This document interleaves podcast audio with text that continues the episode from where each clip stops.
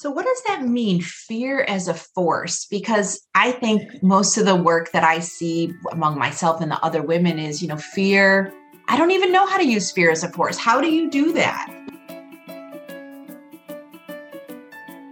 I'm JJ DiGeronimo, and I select each episode with you in mind a working woman that wants to have more influence and impact than they have today.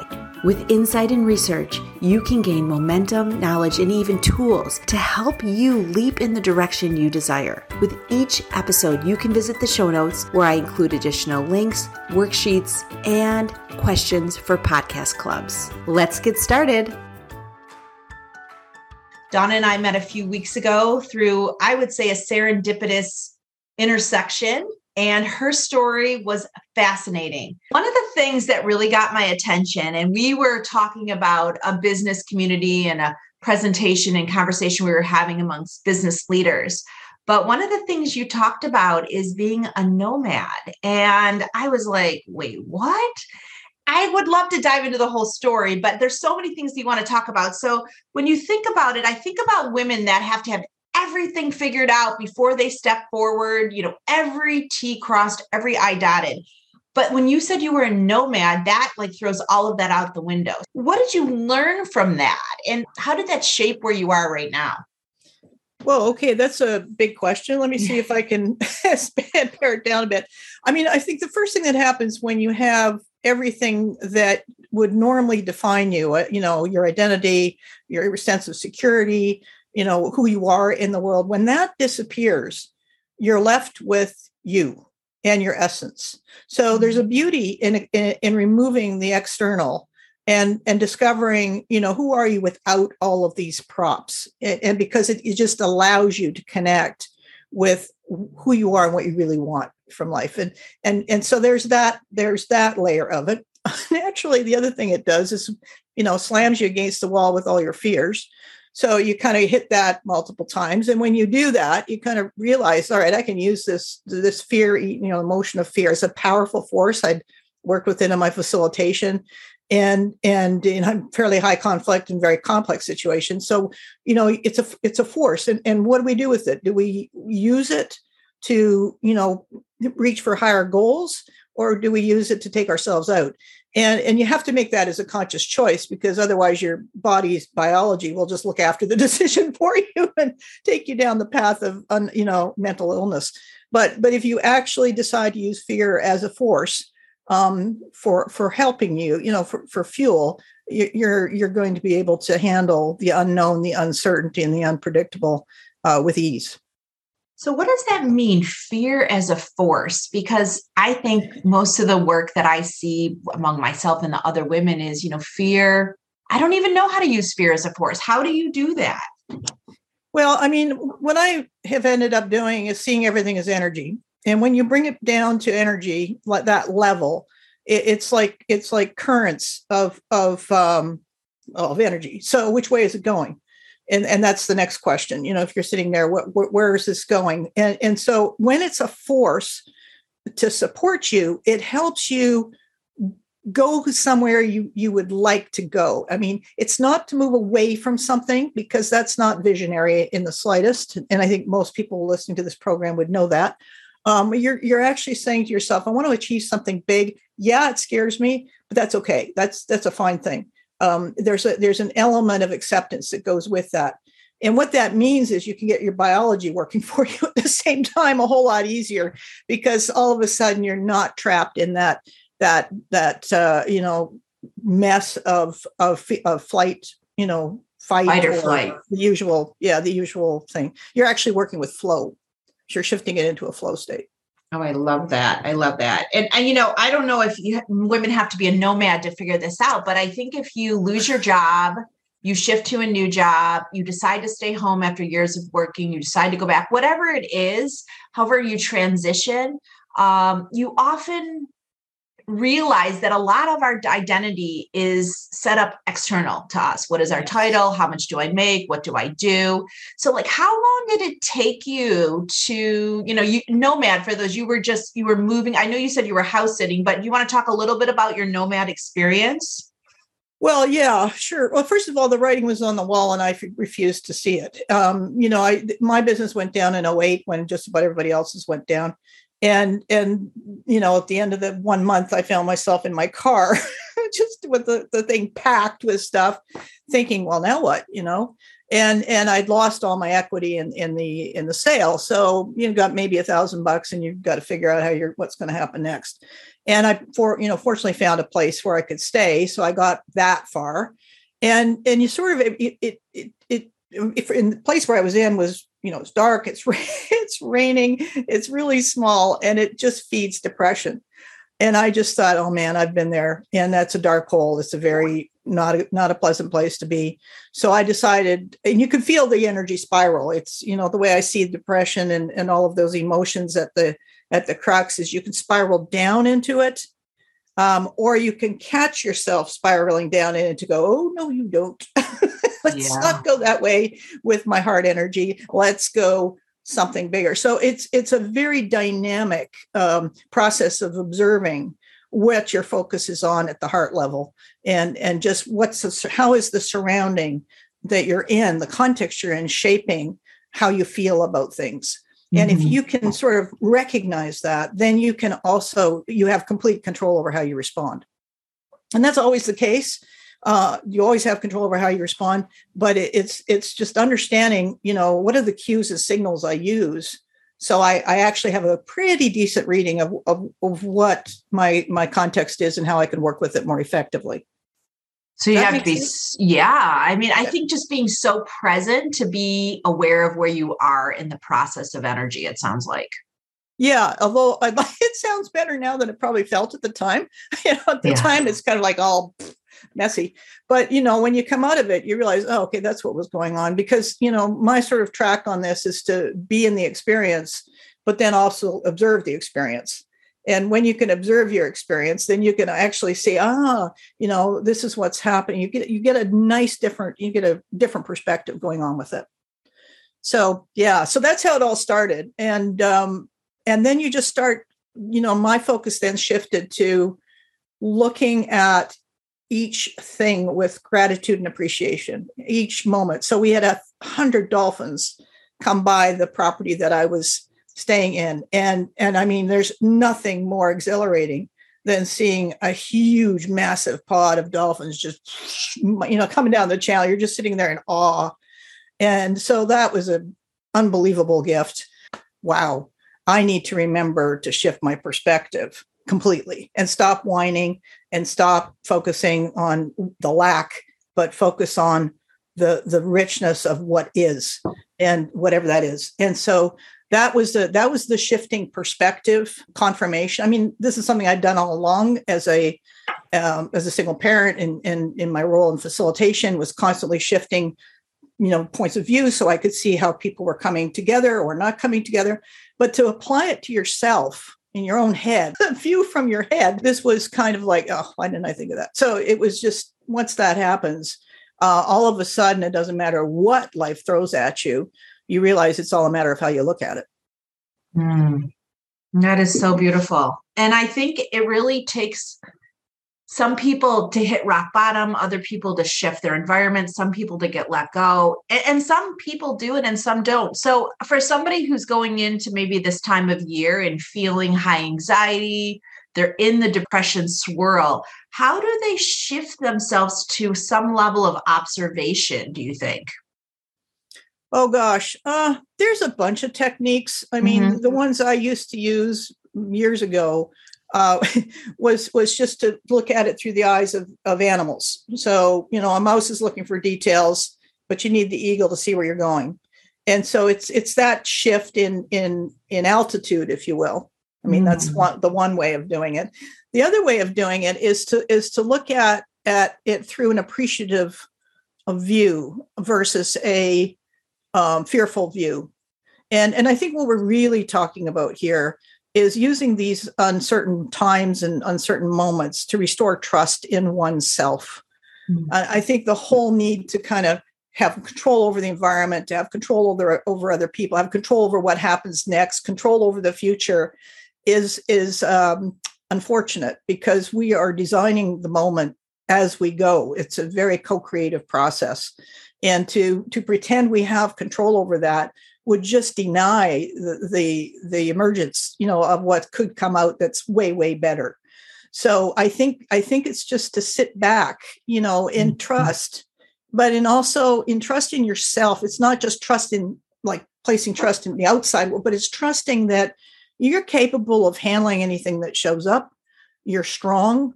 You are able to reach above where you are now and go for it. Um, and your little sign at the back, you got this, bang on. yeah, totally. Uh, doesn't mean you won't run into a few walls, but it does mean that when you run into them, you know how to get, you know, back up and keep going. I, I have to say, I'm a horse rider, so I fall off a lot. And and you one thing you learn is to get back up and keep going. So it's very much around that perseverance. You know, the anchor is is very much is very strong in in keeping a complete focus on where you want to be with yourself and and then work with that I love that. And I think really this is the essence of why I pulled this together because I've been on the same journey from Ohio, of all places, but really working from the inside out. And it took me a long time to like myself. And I'm still, I'm still a work in progress, but I feel like it's given me, I started in 2016 really diving into mindfulness and meditation with Jon Kabat-Zinn's work. And it took me a long time to separate my thoughts from my body and recognize that that is just a piece of who I am and not all of who I am. And I loved the visual of the mouse and the eagle, as you have to be the mouse and the eagle. Yeah. Yep. And if you can't be the mouse and the eagle, then hang out with the eagle or or hang out with the mouse. You know, I mean, that's the beauty of diversity. That is why diversity is so critical in complex situations. We need to be able to see all of the perspectives and be with those perspectives just so we can see the whole picture. I mean, that's that's a huge part of it. Yeah, it's really amazing. And I think for many us, bringing women together to really work from the inside out, because we're taught from such an early age that our definition of ourself is external. And unless you go on some type of personal journey or you're forced into a journey uh, to dive inward, you know, you kind of live on the peripheral for a, a large part of your life. Yeah. No, that's extremely true. And it's funny because going back to when this whole dive took place, you know, I'd sort of my daughter was just about out of high school and and I I sort of thought, okay, she's she's okay. I need to up my game in terms of the leadership role I'm playing. And then I lost everything. So it's like that's the forced part of the journey where you go. And yet I set the intention. I mean, you know, I set myself up. I knew that at the time. I thought, oh, I just, you know, I don't know what's going to happen if I say this, but I'm going to. So you say it, and then you go, oh, that's what happened. Okay. So, you know, you find ah. yourself on this journey, whether you wouldn't, you probably never sign up for it ever. But there you are, nine years later, being on the road, and you're going to kind of go, okay, I think I got this. Now what's next? Um, and you know i would have said i think i've got this before like two years in to the journey but then you go well okay i'm i'm just saying that because i really want it to be over. And i you know clearly it hadn't been pushed far enough. So so that's the that's the beautiful you know the the part of it that you know there's this whole resistance to the experience combined with the acceptance that this is the experience you know? And the more we can live in the present and just be with the moment the better chance we have of making a, a really solid, clear choice on, you know, that benefits everyone, you know, but but really is true to being you at the core. Yeah, that is beautiful. That is beautiful because I hear so many people say, well, when I can do this, or after this, I'm really going to do this. And, yeah. you know, even people very close to me. And I love the idea that you are in the experience. This is the experience you're supposed to be in. And I know Oprah has said this too, where she said, you know, I want to learn my biggest lessons or something similar to you, like I want to up my game. And then you end up like in the mud puddle and you're like, well, that's not what I had in mind. no, no, no but, the, but there it is Yes, yeah. So what I'm taking away so far is you have to observe where you're at. And then if you find yourself kind of swirling or you've already swirled, finding ways to be creative, whatever that is for you, but then having gratitude for the smallest things, you know, if that's where you need to start. Yep. Small steps do it. Uh, so I was listening to Deepak Chopra the other day, and he was talking about, you know, having peace just being by yourself. And you talk a lot about, you know, what does calm mean to you? So when you when we are talking to people, I mean, the word calm, I think you think about being in a in a situation where you have to mind your manners and mind your thoughts and comments. But I don't think that's what you're talking about. No, I'm not. You're right. Thank you. Um, it's peace in the heart, essentially. I mean, you've got to quiet the chatter because that that just that just uh, obliterates any any kind of messaging you know that you're getting from your environment or if you're from your deeper source. Mm-hmm. Um, the the calm then is just is it's just to be at peace with what shows up and to not you know do, do your best not to fight it but it's just to recognize that that what you have in the moment is what you're working with so instead of putting a lot of energy into resisting it or trying to control it, it's just, yeah, just sit down and, and be at peace with it.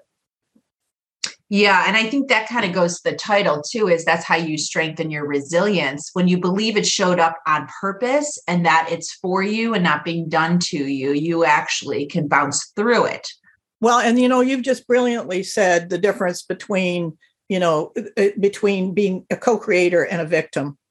When you work with what shows up, you can co-create with it. You can make something better, and your focus is always on learning. What can I learn? You know, how can I learn from what can it, what's ahead? And and and so the victim will say it, it was done to me or they did it. I mean, you hear that in politics all the time.